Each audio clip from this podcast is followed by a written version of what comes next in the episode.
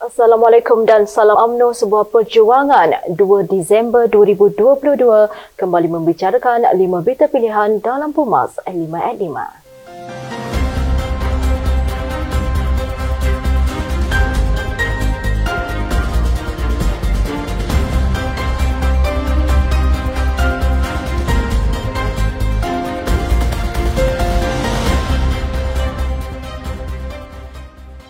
Menteri Datuk Seri Anwar Ibrahim telah menghadap Yang di-Pertuan Agong Al-Sultan Abdullah Riayatuddin Al-Mustafa Bilal Shah pagi tadi dipercayai untuk mempersembahkan senarai jemaah menteri untuk diperkenankan Seri Paduka.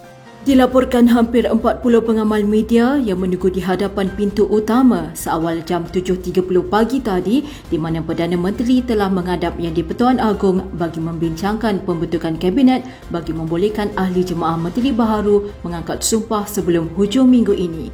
Ia dipercayai bagi membolehkan kabinet dapat dibentuk segera berikutan Yang di-Pertuan Agong dijangka keluar negara pada Sabtu ini.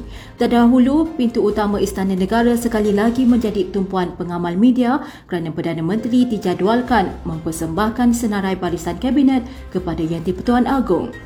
Kerajaan yang diterajui Perdana Menteri Datuk Seri Anwar Ibrahim dititahkan oleh Majlis Raja-Raja agar prinsip rukun negara diketengahkan pada majlis-majlis yang sesuai dengan ikrar dilafazkan oleh pemimpin yang dilantik.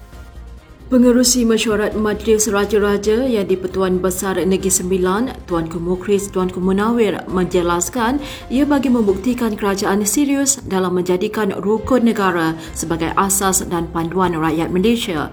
Majlis Raja-Raja turut mengingatkan agar pemimpin politik berhenti menggunakan isu kaum dan agama bagi meraih sokongan rakyat menerusi sentimen kebencian terhadap satu sama lain. Pesanan tersebut merupakan mesej yang jelas kepada Datuk Seri Anwar Anwar Ibrahim selaku Perdana Menteri agar mengambil langkah susulan yang perlu bagi mengukuhkan lagi perpaduan kaum yang amat kritikal di negara ini. Majlis Kerja Tertinggi AMNO Datuk Dr. Muhammad Fuad Zakashi berkata penyertaan Barisan Nasional dalam kerajaan perpaduan adalah berasaskan trust dan titah yang di-Pertuan Agong Al-Sultan Abdullah Riayatuddin Al-Mustafa Billah Shah. Beliau yang juga ahli Dewan Undangan Negeri Rengit menjelaskan sebaliknya bekas Perdana Menteri Tan Sri Muhyiddin Yassin menerima sokongan Barisan Nasional dalam kerajaannya dengan niat dendam dan mahu membunuh AMNO. Beliau turut mempertikaikan Ketua Penerangan PPBM Wan Saiful Wan Jan yang bangga Perikatan Nasional berprinsip kerana sanggup menjadi pembangkang. Tegasnya ini bukti yang jelas Perikatan Nasional tidak dapat menghalang JRS dari menyokong Datuk Seri Anwar Ibrahim Ibrahim sebagai Perdana Menteri sedangkan beberapa ahli Parlimen JRS adalah ahli bersatu yang menganggotai Perikatan Nasional. UMNO dan Barisan Nasional akan terus mengekalkan rekod perkhidmatan mereka kepada rakyat dan sanggup mengedepikan ego bagi menubuhkan kerajaan di negeri Pahang bersama Pakatan Harapan. Menteri Besar Pahang Datuk Seri Wan Rusdi Wan Ismail berkata kerjasama yang dilakukan bersama Pakatan Harapan adalah tidak lain dan tidak bukan bagi meneruskan agenda kerajaan negeri untuk kebajikan rakyat. Jelasnya pengurusi Pakatan Harapan Pahang telah bersetuju untuk bekerjasama bagi menubuhkan kerajaan demi menjaga kepentingan rakyat di negeri itu dengan tanpa syarat.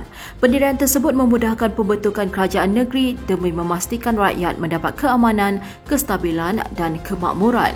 Beliau turut menyeru para pengundi untuk memilih calon Barisan Nasional bagi kerusi Don Tioman yang akan diadakan tidak lama lagi bagi meneruskan agenda pembangunan di negeri Pahang.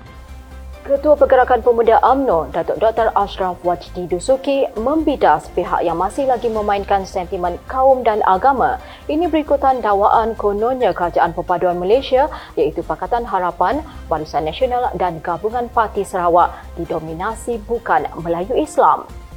Jelasnya Kerajaan Perpaduan Malaysia mengambil kira tiga parti utama iaitu Pakatan Harapan, Barisan Nasional dan Gabungan Parti Sarawak GPS di mana ahli Parlimen Bumi Putra Islam adalah yang terbesar iaitu 68 orang.